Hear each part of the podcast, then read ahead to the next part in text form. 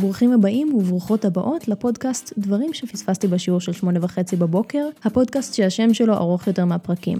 מבטיחה. בכל פרק נחשוף בפניכם נושא, סיפור או תיאוריה שאולי פספסתם. והפעם, מאבקן של נשות מצרים לשוויון בהשכלה. כשאני יושבת באולם ההרצאות, אני לפעמים מביטה ימינה ושמאלה, רואה את הסטודנטיות מסביבי, ונדהמת מהעובדה שלפני פחות ממאה שנים נשים לא יכלו ללמוד באוניברסיטה. המאבק של הנשים המצריות להשכלה שווה לזו של הגברים הוא מרתק במיוחד. חינוך לנשים בכל הרמות והתחומים היה המטרה העיקרית של התנועה הפמיניסטית המצרית.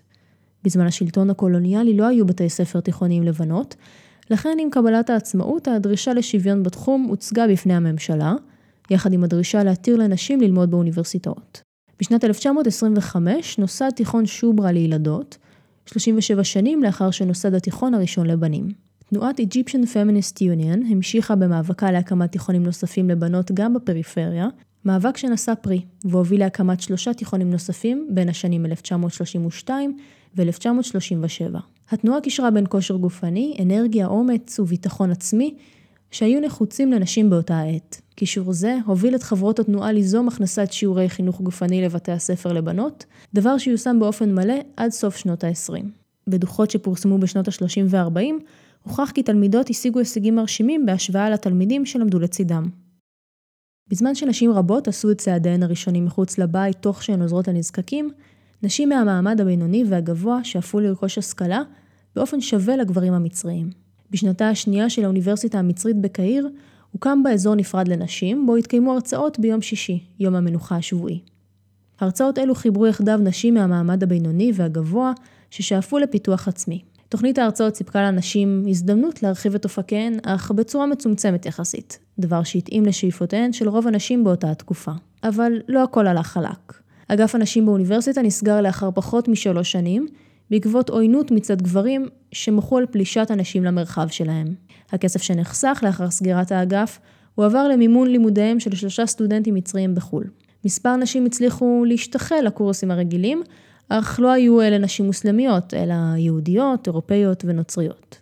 בשנת 1929 תמכו רקטור האוניברסיטה ובעלי תפקידים נוספים בדרישותיהן של הנשים. באופן חשאי, אפשר הרקטור לקבוצה קטנה של נשים ללמוד באופן מלא באותה השנה, עת הסתיים המחזור הראשון של התיכון לבנות. הסטודנטיות השתלבו בפקולטות למדעי הרוח, משפטים ומדעים מדויקים. אותן נשים זכו להצלחה גדולה ואחת מהן אף סיימה ראשונה במחזור כבר ב-1931.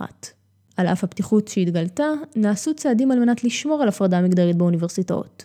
כאשר הושיבו את הנשים בקדמת אולם ההרצאות, והוקצה להן מרחב פנאי ולמידה משלהן.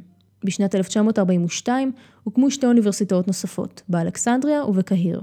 שתיהן אפשרו לנשים ללמוד בקורסים מסוימים בלבד. בשנת 1956 נוסד הקולג' למורות, שהפך בהמשך לקולג' לנשים, והיווה שלוחה של האוניברסיטה החדשה שנפתחה בקהיר. אבל דבר מעניין באמת קרה בשנת 1962, בזמן שמרכז החינוך האסלאמי הוותיק פתח את שעריו גם לנשים. פעולה זו היוותה הזדמנות לנשים ממשפחות מוסלמיות שמרניות לרכוש השכלה אקדמית. לאט לאט נפתחו מסלולים נוספים לנשים באקדמיה, החל מלימודי עבודה סוציאלית ועד לימודי אומנות ומוזיקה.